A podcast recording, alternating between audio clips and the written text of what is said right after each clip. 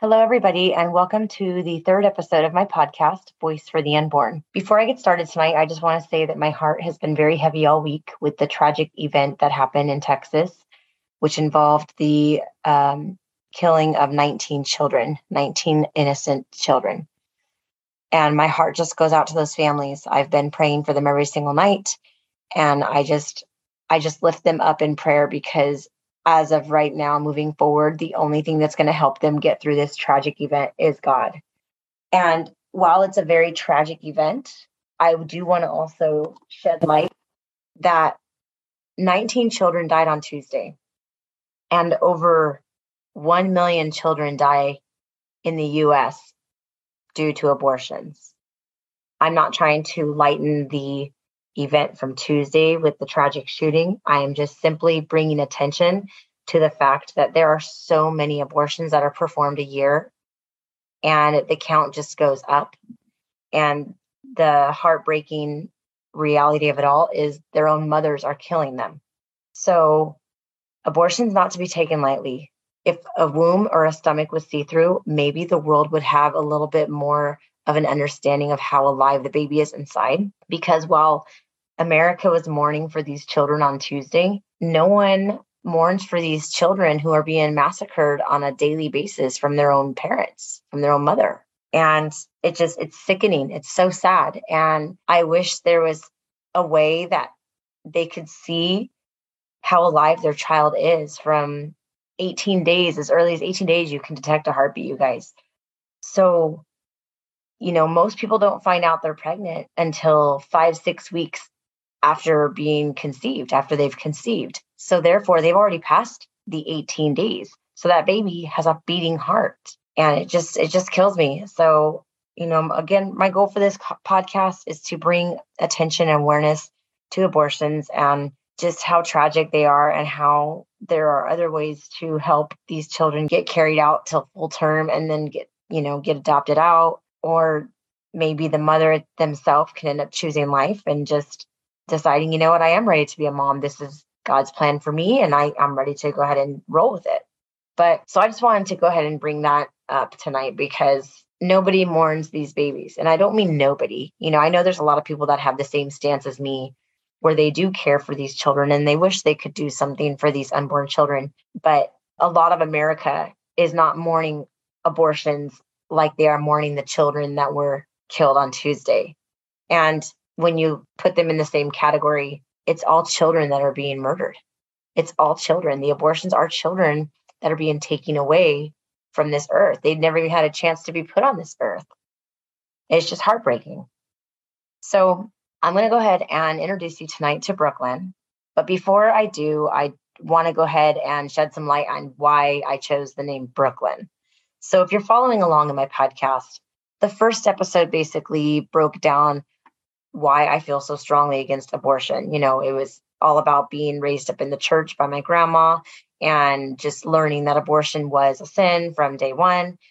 And just, I always had those godly values instilled in me through her. So that was my first podcast. The second podcast was actually about my book, Letters from Brooklyn. And it was about how the book came to life. So from all the visions that God gave me to the finances to the resources, everything that was created and made possible for the book was discussed in the second podcast. So I never discussed how the name Brooklyn came to life. So growing up, I, you know, I I was a little girl. I'd always play with Barbies or dolls or whatever, and I always liked the name Brooklyn. Whether you know I was playing house and I had to be a little girl, or whether I was playing with a Barbie doll or something, I, I always just chose the name Brooklyn. I just really like the name Brooklyn. So when I got pregnant, I really had it on my heart that my baby was going to be called Brooklyn because I already knew for sure, you know, I'm going to get a girl. I'm a girl and I want to dress her up with ribbons and bows and lace and ruffles and dresses. And I just really had it on my heart that I was going to have a girl. But God had other plans and he gave me an Isaiah. So I am so blessed to have Isaiah. I wouldn't change anything for the world, and I love him to death. But I really did have the name Brooklyn picked out up until my fifth month, which is when I found out, okay, I'm having a boy. I can't name my boy Brooklyn. So next choice, Isaiah. we want a strong biblical name. So back to the reason why I chose Letters from Brooklyn. Since I could not have a girl, I decided, you know what, this story that I'm going to share with the world is going to be about a little girl that's unborn. And I'm going to go ahead and give her that name, Brooklyn, that I've always just loved. So I'm going to introduce you to Kyleigh George, who plays the voice of Brooklyn. And I just want you to imagine Brooklyn telling you her story from the moment of conception to the moment whether the mother decides to choose life or to choose to have an abortion. So without further ado, I present to you Miss Kyleigh George. August 20th, 2018. Dear Mom, my name is, well, actually, I don't have one yet. You see, no one knows about me. Not yet, anyway. Not even you. But it's okay. I mean, I was just created. It's only been 12 days since I was conceived. At this stage, I'm called an embryo, but my journey really began before today. I can't really explain where I came from, but I can tell you that it was amazing. Just a few days ago, I was nothing but an unfertilized egg. A bunch of tiny little swimmers were chasing after me, and despite the odds, one of them actually caught me. I truly am a miracle. One of the little swimmers got trapped inside. And then that's where I came in. It was a really fun journey to get here. I felt like I was going through a long tunnel. It was kind of like going down a slide. It only took a couple of days for me to get to where I am now, inside your tummy. And I've been here ever since. It's really dark in here, and I can't see anything, but don't worry, Mommy.